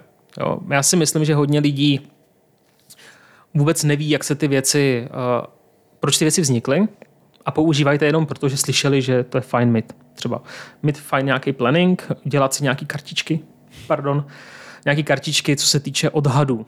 Jo, nevím, jak to máte třeba vy, ale co jsem setkal já, tak se používá nějaký takový ty odhady, um, estimace 1, 3, 5, jo, 8, 3, nějaká ta mhm. Fibonacciho řada, že jo. Mm-hmm. No ale pak stejně přijde ten produkták a zeptá se, jak dlouho to bude trvat. A já mu řeknu prostě 8. 8, 8 ale prostě. dělali jsme to jednu dvacítku. Je to, je, je to prostě 8 hodin, je to 8 jakoby dní, je to... Je to 8. Je to, je to, prostě, je to, je to prostě komplexita je 8. Jo? A decit, jo. A já si myslím, že prostě nikomu to jako ty čísla nic neříká. A stejně každý jako v hlavě chce slyšet, že to bude třeba zítra, nebo že to bude za týden. Jo. Všichni to chtějí slyšet. A ten tým by si právě měl vždycky říct, co od toho očekává, to si aplikovat a prostě používat. Ale myslím si, že by něco měli, měli ty týmy vždycky jako používat. Jo. No dobře, tak teď si tady třeba jako naťuk dvě takové bolístky, nebo obecně jako toto úplně, toto mi tady hraješ na strunu, ty vole, to je, to je hrozný. První teda, pojďme se bavit ještě trošičku o těch stand-upech. Myslíš si, že třeba musí být ty stand-upy uh, in person, v, v tom smyslu, že jako face to face, protože jsem třeba viděl, že jsou i pluginy do, do Slacku, kde napíšeš před devátou, dělal jsem na tomhle, dělám na tomhle, neblokuje mě nic, nic nepotřebuji, protože kdyby mě to blokovalo, stejně tomu Stondovi zavolám face to face a vyřešíme to za pět minut a pokračujeme dál. Někdo tvrdí, že musíme se všichni vole připojit, aby jsme se jako viděli, mm. aby jako teda tým jako Spirit go on. Jak, jak, jak to vidíš? Hele, Jde to bez toho? Nebo? Já si myslím, že jo, že, že zase záleží na tom týmu. Jo. Když je tým plně remotní a lidi umějí pracovat remotně, tak si myslím, že je úplně v pohodě dávat to do Slacku. Blbý je, nebo aspoň moje zkušenost je taková, že když se to dává do toho Slacku, tak se na to vydedikuje nějaký kanál, aby tam byly fakt jen ty stand ať je v tom pořádek. A je to kanál, který má všichni mutnutý, každý tam pejsne tu svoji zprávičku, že jo, kdykoliv během dne. To znamená, že vlastně není to že bych se třeba ráno podíval a teďka viděl, co všichni dělají, ale jeden to tam dá ve tři, druhý ve dvě, druhý v deset, jo. To si myslím, že není, není v pořádku. A většinou to právě dokonverguje k tomu, že zkrátka děláte to jenom proto, že to někdo řekl. A je no. to zbytečný za mě. Jo. To už je jednodušší říct si, hele, každý den ráno do 9.30 třeba všichni pošoupejte kartičky v nějakém boardu, ať je vidět, na co děláte. Já si pak otevřu ten board a vidím tam, hele, ten dělá na tomhle ten na tomhle jo. A, a, je to podle mě úplně stejná hodnota. Jo. Já vlastně duplikuju jenom nějaký ty kartičky někam do sleku. Myslím si, že je fajn, když ten tým občas se slyší, protože ten, ten, ty, tyhle ty metodologie často se snaží naproti nějakým situacím. Jo. Takže uh, málo kdy se stane, že třeba někdo sám od sebe třeba někomu, někoho osloví, řekne, když je to třeba remotně, hele, pojď mi pomoct. Ale ten stand-up je takový, takový prostředí, kde často to jako zaslechnete. Že třeba slyšíte, hele, tyjo, ty Jokere, ty děláš tady na tyhle ty věci, já jsem to dělal před měsícem, kdyby potřeboval, napiš mi. Hmm. Jo, ale to už se nestane, že by ti do threadu v tom Slacku napsal, jako hele, vidím, že to tady řešíš, často tam ani třeba nerozvineš tolik ty myšlenky, napíšeš to velmi zkráceně. A takže si, takže si myslím, že dává smysl ty osobní synky nebo stand-upy si jako občas takhle zavolat a něco si říct. Hmm. Nemusí to být in person v místnosti, to si myslím, nutný není, ale když už jsou stand-upy, tak by podle mě měly být, uh, měli bychom se slyšet. Hmm. A když už se slyšet nemůžeme, protože třeba jsme international team, to znamená, že někdo je v Ázii, někdo je v Evropě, takže najít čas, který vyhovuje všem je těžké, tak bych navrhoval spíš si říct, hele, všichni do nějakého času prostě pošoupejte ty kartičky a tam se vždycky pak můžete podívat, jestli už to třeba hotový, jestli vás to blokuje, neblokuje a tak dále. OK, to je ta první bolístka. To jsme, jako, ne, v pohodě, já s, tebou, já s tebou souhlasím. Já si myslím, že když se to jako nepřehání, setkáme se tak. pon, úterý, čtvrtek, stand-upy nebo pondělí, středa, pátek, klidně si můžeme Přesně zavolat na pět minut, ideálně, aby u toho fakt všichni stáli, aby ty ukecanější bolely nohy. Ale ty odhady, to jsou jako to je další, to je další jako naprosto obecná bolístka celého IT, ať se zeptáš kohokoliv, ať je to Clojure, Java, JavaScript, whatever, všichni vždycky končíme u toho, ty jak dlouho to bude trvat. Jo? A teď teda dobře, tak taháme jako Fibonacciho čísla, pak se teda shodneme, že kdo to největší, tak to bude asi to největší. Ale vlastně je to k něčemu, protože ve finále stejně odhaduješ z mýho pohledu jenom míru nejistoty o tom, jak je to asi komplexní. Protože ani neodhaduju tu komplexitu, to nemůžu prohlídnout, dokud to skutečně se nedostanu do těch zákoutí. Můžu říct asi, jak by to mohlo být plus minus náročný, ale víš sám, že kolikrát narazíš na bug v knihovně nebo hmm. něco nezdokumentovaného, nebo prostě jenom jakoby vymeteš blbej kód a ta komplexita ti najednou naroste, protože prostě jsi to dělal třikrát díl, než si odhadoval. Tak jako vede to vlastně k něčemu, nebo jako co, co s těma číslama dál? Jo. Hele, za, za mě tyhle ty čísla, jako když bych bral svoji zkušenost, uh, tak vždycky sloužily jenom k tomu, když jsem mohl říct, že nějaké věci dělat nebudu. Jo? tak takhle se, takhle se Protože většinou na těch projektech, když už se něco zapíše do nějaké kartičky, tak to jsou věci, které byly potřeba udělat. To znamená, že bylo jedno, jestli to má komplexitu 50 nebo 1. Prostě museli jsme to někdy udělat.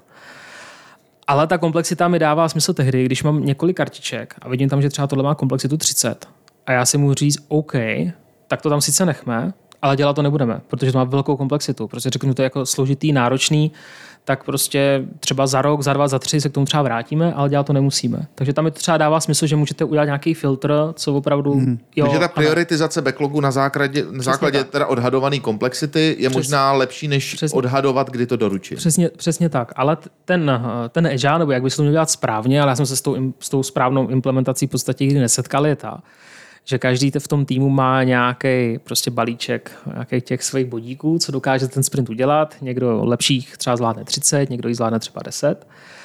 A ten sprint trvá typicky 14 dní, dva týdny a vy prostě řeknete, hele, tady, je, tady jsou nějaký třeba něco, co má 20, tak to prostě dáte týpkovi, co prostě zvládne třeba 20 za ten sprint udělat. Hmm. A motivací by mělo být, že vy si dáváte jenom takové věci, které po těch 14 dnech budou teoreticky všechny hotové. Mm-hmm. Jo, to znamená, to je hlavní motivace tady všedle těch odhadů, že za těch 14 dní nebo za ten sprint se to prostě stihne. Jo? A proto to děláte. Jo? To není nic jiného. Jinak, mm. jinak je to zbytečný, že udělá nějaký sprinty a tady to. Ale motivace hlavní je stihnout všecko za těch 14 dní, abyste za 14 dní měli něco, co můžete doručit zákazníkovi mm-hmm. a on vám dá to náspětnou vazbu a vy můžete v těch dalších 14 dnech na to třeba nějakým způsobem reagovat a iterovat nad tím, mm, nad tím problémem.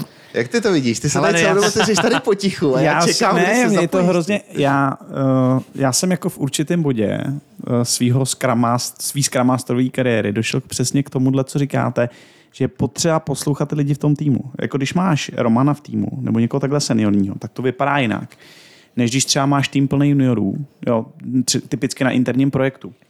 Ale za mě je to přece vždycky stejný. Jakože když se mě, všichni jezdíme autem a když se tě zeptám, za jak dlouho budeš v Brně, tak ty mi neřekneš, že tam budeš za dvě hodiny 34 minut. Ty to možná řekneš, ale netrefíš to, protože tam bude kolona, protože já nevím, zdržíš se prostě na kafe a tak. A s tím vývojem je to úplně stejný. A ta Fibonacciho stupnice a vůbec to, ten odhad je podle mě dobrý k tomu, že to je jakýsi zjednodušení toho, eh, co já jsem ještě schopný nějakým způsobem umyslet a dlouhodobě trackovat. To je to pro mě, pro mě důležitý. Ten tým v pěti lidech udělá a může to být story point, nebo tomu můžeme říkat prostě, prostě gumítci, jo, gumový, nebo jak se to jmenuje, taky ty, co jíme. A, a těch já udělám 50. A když má, vím, že v tom backlogu mám prostě 250 těch gumítků, tak jsem schopný za kolik, pět sprintů to udělat. Jestli, a to je důležité pro toho klienta. Jo? A to že se to nepovede, je OK, ale prostě jsem schopný to nějak rámcově naplánovat. Jo. Takhle já s tím pracuji vždycky. Protože když se na to kouknu na každý jednotlivý task, tak to je bordel protože přesně, pak vymetu, prostě někde mi chybí knihovna a z pěti jsem se dostal na 12, protože jsem byl odhad tu nejistotu, No, jasně. kterou já prostě nemůžu trefit, že jo, tak to nejde. Ale podle mě je to hrozně důležitý point k tomu, aby když plánu další sprint, tak vím, že ten tým má velocitu rámcově takovou, tak ji naplánu takovou. A mnohem důležitější to je ještě, když plánu další milestone na tři měsíce, tak toho klienta zajímá, co zhruba bude. To, že to potom bude o tři feature méně nebo víc, už je vlastně jedno. Jo, Ale jo. důležité, abych věděl, že jich nebude o 20 víc nebo méně. No a má smysl dělat nějaký reestimace, nebo v průběhu toho, dejme třeba po druhém, po třetím sprintu, už nějaká ta rychlost je, už víme třeba i lehce o té komplexitě toho systému, hmm. se zákazníkem víc mluvíme, on už nám trošku jako nás namočil do toho biznesu. Má smysl to vlastně třeba za tři měsíce jako celý projet a přeestimovat? Tam se, jo. jo jako za mě ne. Za Za mě, ne. za mě se to jako sedne časem. No. Jako, že v tom dlouhodobém měřítku, pořád se bavíme o nějakém dlouhodobém měřítku. No a pak ale ty původní čísla, čím dál jdeš od, tý, od toho okamžiku na ty časové hmm. ose, kdy vznikly, hmm. tak jsou a míň a míň relevantní. Protože pokud je nereestimuješ na základě nových znalostí, hmm. tak furt jako hmm. extrapoluješ No. na základě toho, co jsi viděl před dvou měsícema a ne co víš teďka. Jasně, Jo. ale já jako bavím se třeba o projektu, který trvá tři roky a ono si to sedne, za nějakou dobu si to sedne tak, že ano, ono se to trošku upravuje ty čísla, ale ta velocita, která byla na začátku 15, tak za rok může být třeba 20. Jo. Jo. Pokud bude 60, tak je tam něco jiný, tak je tam něco špatně. Jo. Co myslíš, Jiříku?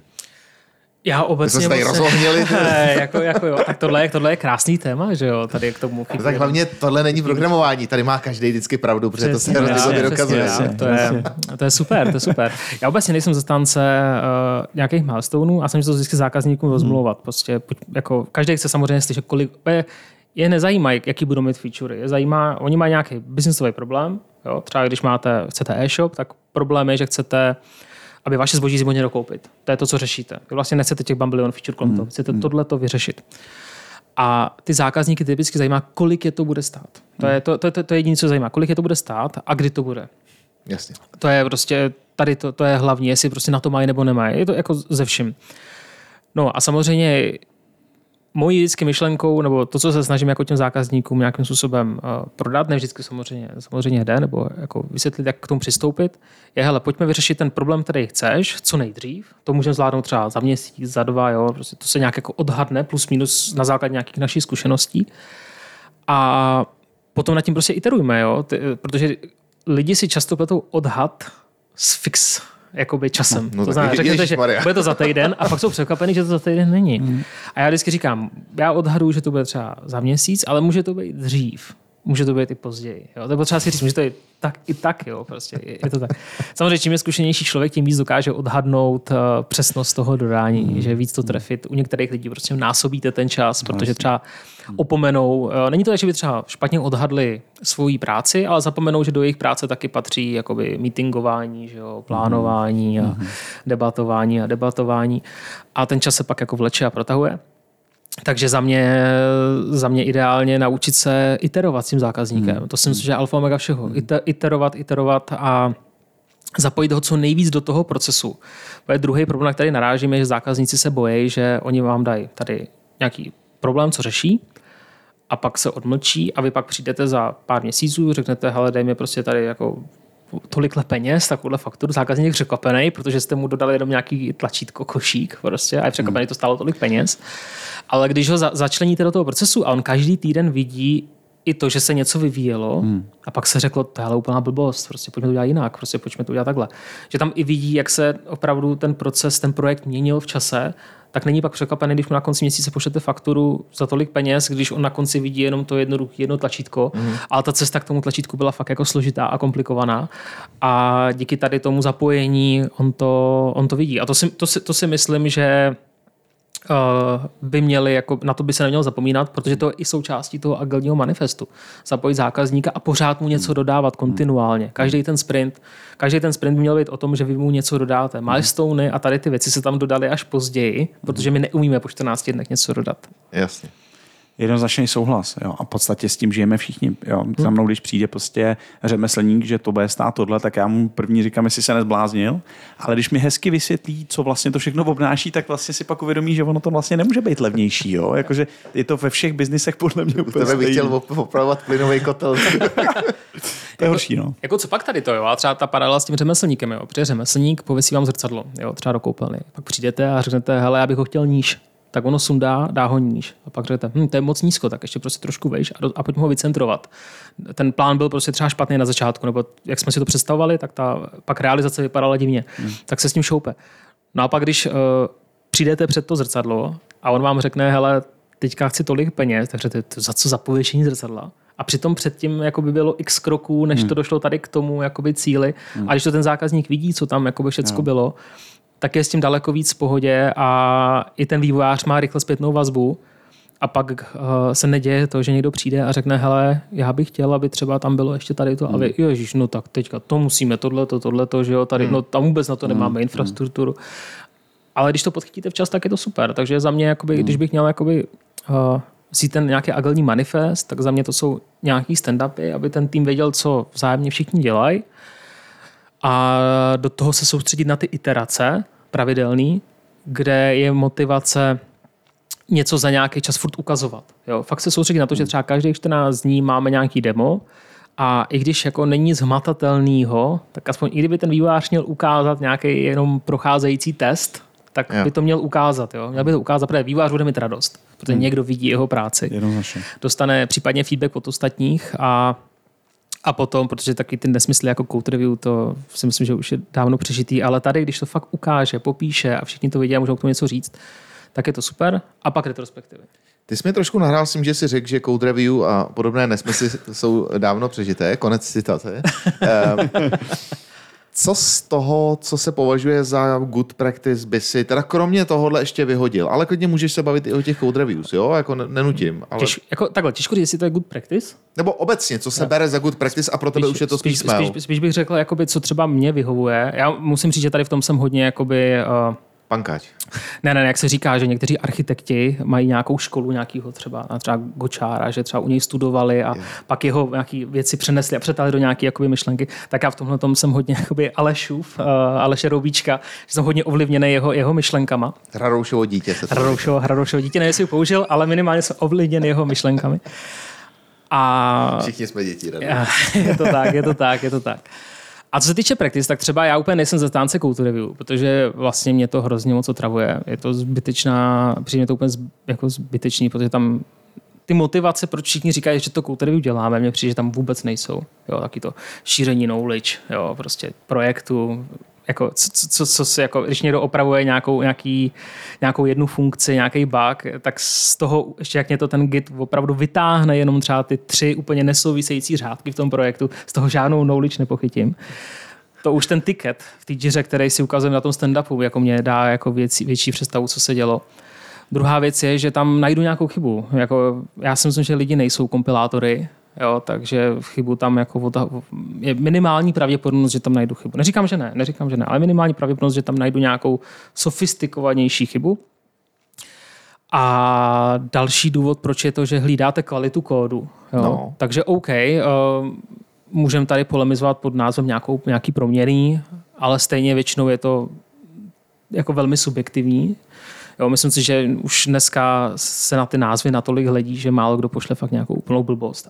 A když už ta blbost tam je, tak si ji spíš všimnete, když ten kód začnete někde používat a řeknete, ty, proč někdo poj- pojmenoval, tak to třeba zrefakturujete. Takže si myslím, že ani tohle to tam není. A když už bychom chtěli hlídat nějakou kvalitu kódu, aby třeba se dodržovala nějaká týmová konvence, tak s- a pokud je to pro ten tým důležitý, tak to mají se automatizovat. Takže mají si, lintery mají, mají si představit nějaký linter a říct si, hele, jo, když tam máš tabulátory místo mezer, tak ti to má hlídat linter, tečka, jo. Tým se má domluvit na nějakým, na nějakým prostě stylu a ten hlídat a nemá to být zohledněný nějakým lidským faktorem. Zároveň často je to blokr. Často je blokr, že já potřebuji něco nasadit do masteru a musím čekat, než mi na to někdo dá tu fajfku, když je to třeba nějaká blbost. Mezitím se do masteru nakrmí další věci, takže pak musím řešit nějaké konflikty a přijde mi to, že to jenom přidává, přidává na, ty práce. Ten tým podle mě by měli všichni jet jako do masteru naplno a když někdo chce code review, jako, že opravdu chce třeba ukázat něco, že třeba něco udělal pěkně, nebo to, tak má prostě svolat session eh, s tím týmem a říct, hele, pojďte se na to podívat, tady vám chci něco ukázat a ukázat to ostatním. Pro, projít si ten kód třeba od toho high level bodu do toho low level bodu v tom kódě, říct, proč to udělal, že mu to dává smysl, udělat takovou jako krátkou session a v tom týmu to podle mě spíš, spíš jako zůstane a začnou třeba to používat dál. Řeknou si, to je vlastně to není špatný. Jo? Třeba takhle třeba psát testy není špatný, tak jo, líbí se mi to, někdo třeba do toho ještě něco přiloží a ostatní si to třeba vezmou a jdou s tím dál. Ale nemyslím si, že takovéhle věci jakoby vzejdou z code review. Jo. No a jak bys to dělal v případě toho, že třeba jako narazíš na to, že někdo tam mimo tvůj dosah dal jako zjevný nesmysl, ale třeba plácnu jako facinku, vola tečka result, nějaký blokující kód, prostě jako vyloženě jako nesmysly, které by tam neměly být. No. A to úplně stejně můžeš vlastně podchytit, uh, ne, jako nemusíš podchytit tím code review, že jo? Tam ty nesmysly můžeš propášet úplně stejně, jako, nebo se vám jako nikdy nestalo, že by přes code review prošla nějaká Ale jo, to jo, spíš jenom jak bys to řešil, že ty to zjistíš, že to tam vlastně je, nemáš, nemáš code review, protože, protože prostě máš tenhle jako životní náhled, tak jak teda postupovat v případě, že tam tohle najdeš? Tak teda svoláš jakoby tu nějakou session a řekneš, hele Tomáši, tohle asi nedělej, tohle není úplně dobrý, sa, nebo... Sam, samozřejmě je super, když ten tým se vzájemně feedbackuje. Jo? Jo. A to si myslím, že nemusí vzít ani z code review. Jo? Prostě něco v kódu vidíš a řekneš, hele, tohle to jde prostě dělat takhle, nebo děláme to tady takhle, tak, tak to prosím jako třeba dělej taky. Nezapomínat samozřejmě na pozitivní feedbacky, taky jako říct, ale tohle se ti sakra povedlo, to je prostě velmi to je pěkný. ifíček takový, jo. to je ifíček jak víno. A krása, krása, krása, takže to, to nezapomínat určitě. A, a to ono.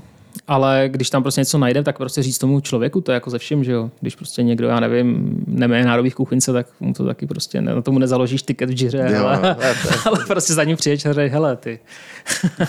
Nám vlastně tahle praktika přinesla jednu kolegyni, strašně šikovnou do práce, nebo tady k nám do firmy, protože uh, ona dělala v jednom startupu, který jako teďka dost fancy, já ho nebudu jmenovat českým, ale ona procházela něčím, což já jsem si pracovně pojmenoval PR bukake, což bylo, což je terminus technicus, kdy prostě ona něco komitla a teď přišlo šest týpků a začali dávat strašný CRS, ale za neuvěřitelný kraviny. Ona mi to jako popisovala, ale fakt za strašný kraviny a dotáhli ten PR až do takové fáze, že ona řekla, víte co hoši, tak pokud mě tady chcete jako rubat za to, jestli tady je prostě vár, nebo jestli tady prostě ten řádek je o, o dva e, znaky delší, tak já to nemám zapotřebí. A normálně utekla a je úplně spokojená a teďka já ten kód občas jí, do něj se podívám jen tak ze zajímavosti, ona píše úplně nádherně, jako byť C Sharp, ale nádherný kód a byť C Sharp a úplně jako krásný, čistý, prostě imuntabilní, všechno pecká. Já říkám, jak tahle holka tam jako mohla sfailovat na PRkách.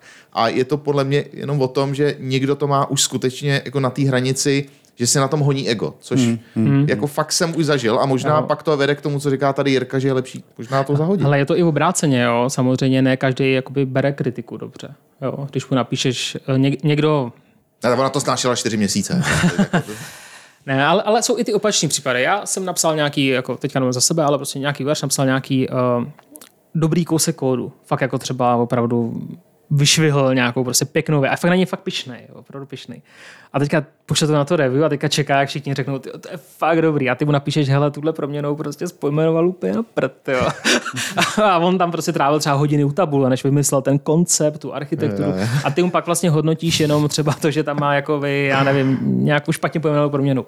Tak samozřejmě i taky to ego může jako zabolet a vlastně nechce to třeba přejmenovávat. Takže já si právě myslím, že je lepší, když už tam chcete mít tady ty konvence, tak na to dát nějaký nástroj, který to hlídá za vás, mm. ať to nedělá člověk. A když někdo rozbije master a je rozbitý master, tak prostě je aspoň motivace ho rychle spravit. Je to připomnělo na těch klasických konferencích, že někdo ukáže prostě hodinová přednáška, ty tam ukáže celý ten koncept, architekturu, v podstatě kód, který téměř léčí rakovinu a na závěr říká nějaký dotaz. Zvedne se jedna ruka a říká, prosím vás, v tom editoru, co to máte za font? Jako, jo, no. je to tak, je to tak, no. Je to tak, takže proto si myslím, že třeba ty code jsou často přeceňovaný. A zase je to, jak, je to úplně stejně jak s tím agilním přístupem. Tak proč to děláme? Jo. Hmm. A hodně lidí právě říká třeba právě to šíření knowledge, tak se ptám, a šíří to fakt tu knowledge? Fakt jsou ty třeba backendisti, no frontendisti, jakoby rozumějí víc tomu, co se tam děje na té platformě díky code reviews? Není to spíš třeba díky těm stand-upům, nebo že si o tom povídáme? Je to opravdu díky tady tomu. Pokud je to díky tomu, tak OK, prostě nechme. Jo. Já neříkám, že to je jako špatně vždycky. Ale často se setkávám s tím, že to, proč je děláme, spíš mm, se tam prostě neděje. Hmm. Jako stejně jako s ostatníma věcma. A vlastně to může ještě ušetřit čas oproti Přesně tomu, tak. kolik tam těch problémů najdeš a že jich třeba nemusí být tolik. Zajímavý pohled. Tla- Radši někdy udělat nějakou session, kde opravdu ukázat něco zajímavého, co v těch lidech spíš zůstane, protože to fakt jako vlastně vypíknutýho něco, něco, něco extra. A ostatní si to třeba vezmou za svý a budou používat. Třešnička na dortu je, že to nikoho nebaví, takže vlastně to nemusí dělat. Jo, tak já znám lidi, co se baví jako code reviews, ale, ale je to nuda. No. Podotaz. No rozdováděli jsme se krásně, teda Jo, jo, jo, Agile teda, a PR, ty, ty nás rozhodili. Hele, ještě úplně než už tě vypustíme domů, protože už je tma, což teda jako... Tuhle dobu je tma Tuhle dobu je tma, už je od 8 od rána zase. Uh, já jsem tady měl ještě jenom takovou věc týkající se komunit, protože ty jsi člověk, který se kolem komunit poměrně dost motal. Děláš ještě ty coding doja a různý takový ty cody, treaty a tyhle ty věci? Ale už moc ne, už moc ne. Uh, myslím si, že mělo to smysl v nějaké době, pak už to třeba tolik smysl nemělo, nebo respektive nám, mě to aspoň třeba tolik smysl nedávalo se tam nějak jako víc participovat.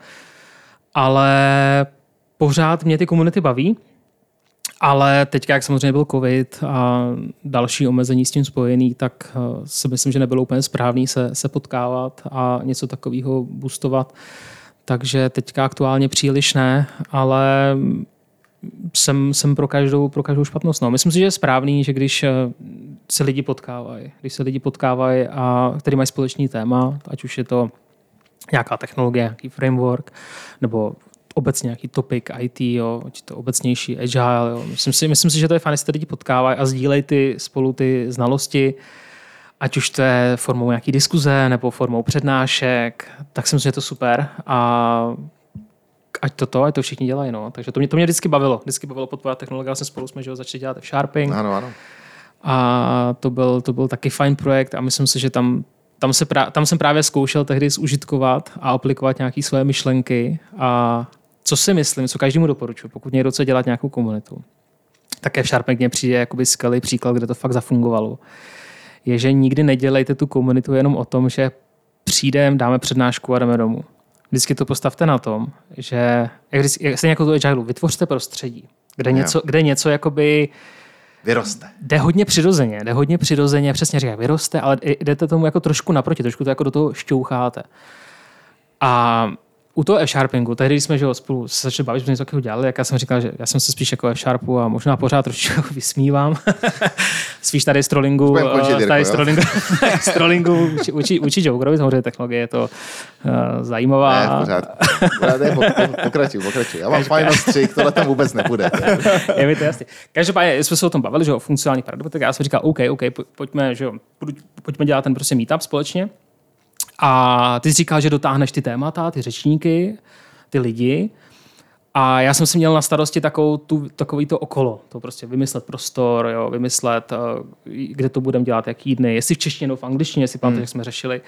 Tak jsem říkal, pojďme to dělat prostě v češtině, prostě jsou, stejně když je to v angličtině, tak skoro všichni tady jsou vždycky Češi a prostě nefunguje taková ta přirozená komunita. Ale co je podle mě úplně alfa omega úplně všeho, tak vždycky je nejdůležitější, abyste hrozně blízko měli bar. To je, úplně jedno, je to hrozně jednoduchý, je to hrozně jednoduchý. A já říkám, že ty lidi jsou alkoholici, to rozhodně ne, jo. Ale jsme v a- Čechách. Ale jsme v Čechách prostě. A myslím si, že mít nějaký to pivko hnedka za rohem je strašně super. Proto jsme tehdy zvolili pracovnu, Pořád funguje ještě. která, která pořád funguje a ta je vlastně skvělá v tom, že tam bylo napojená vlastně nějaká menší posluchárna a hnedka jako by byl ta hospoda.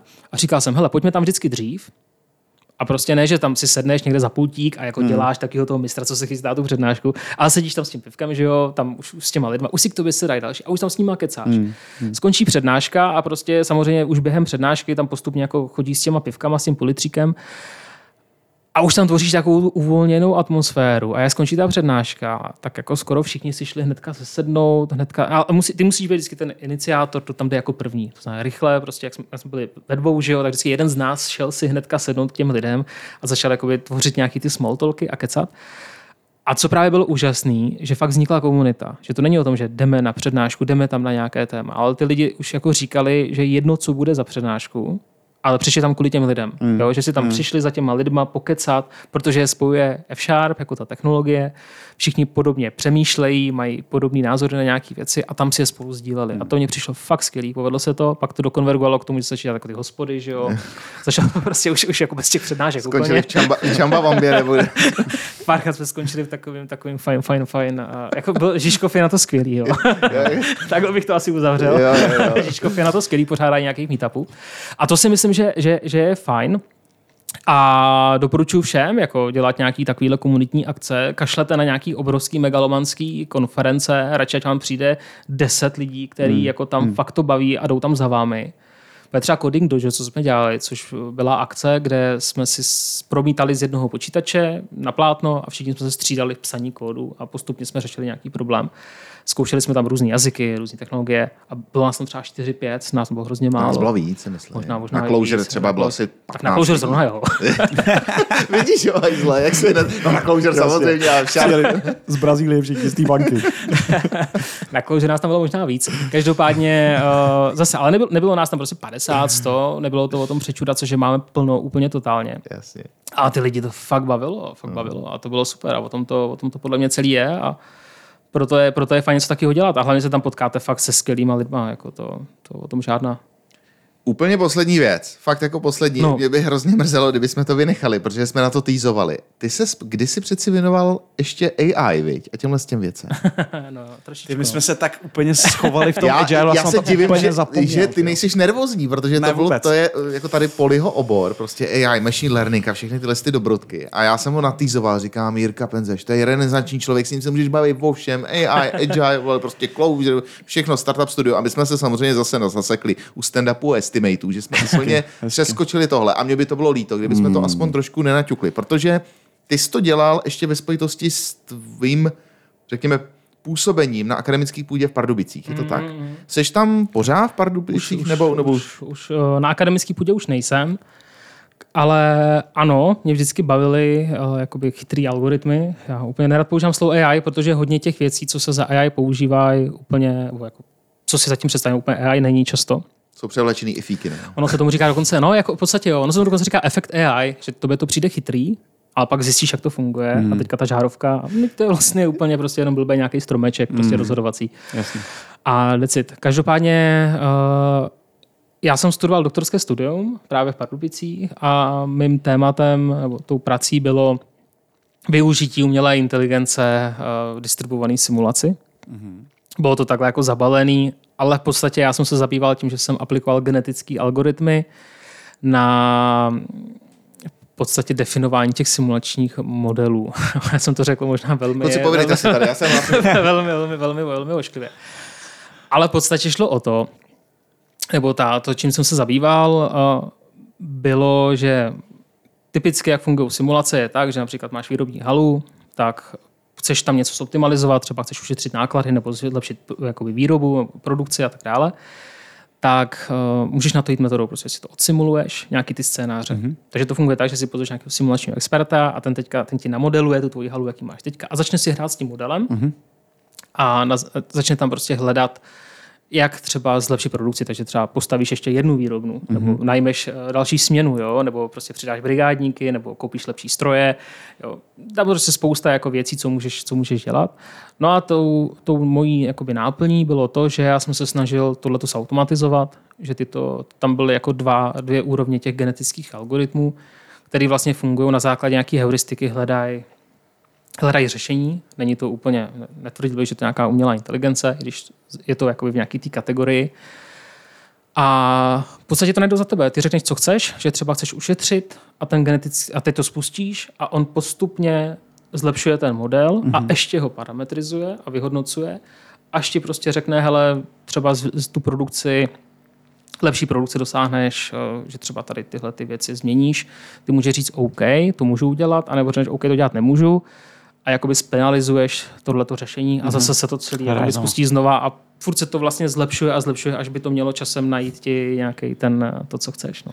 To je by the way, to je by the way přesně to, na čem vyfailoval jeden ten můj startup. Jo? Přesně tohle jsme dělali pro nemocnice. My jsme vlastně simulovali nemocnice a odděl, ekonomicky jako od, nový oddělení, který by tam teoreticky mohlo vzniknout. Takže díky nám vzniklo i jedno oddělení v uh, krajský zdravotní uh, v Ústí nad Labem. A měli jste simulačního No, experta?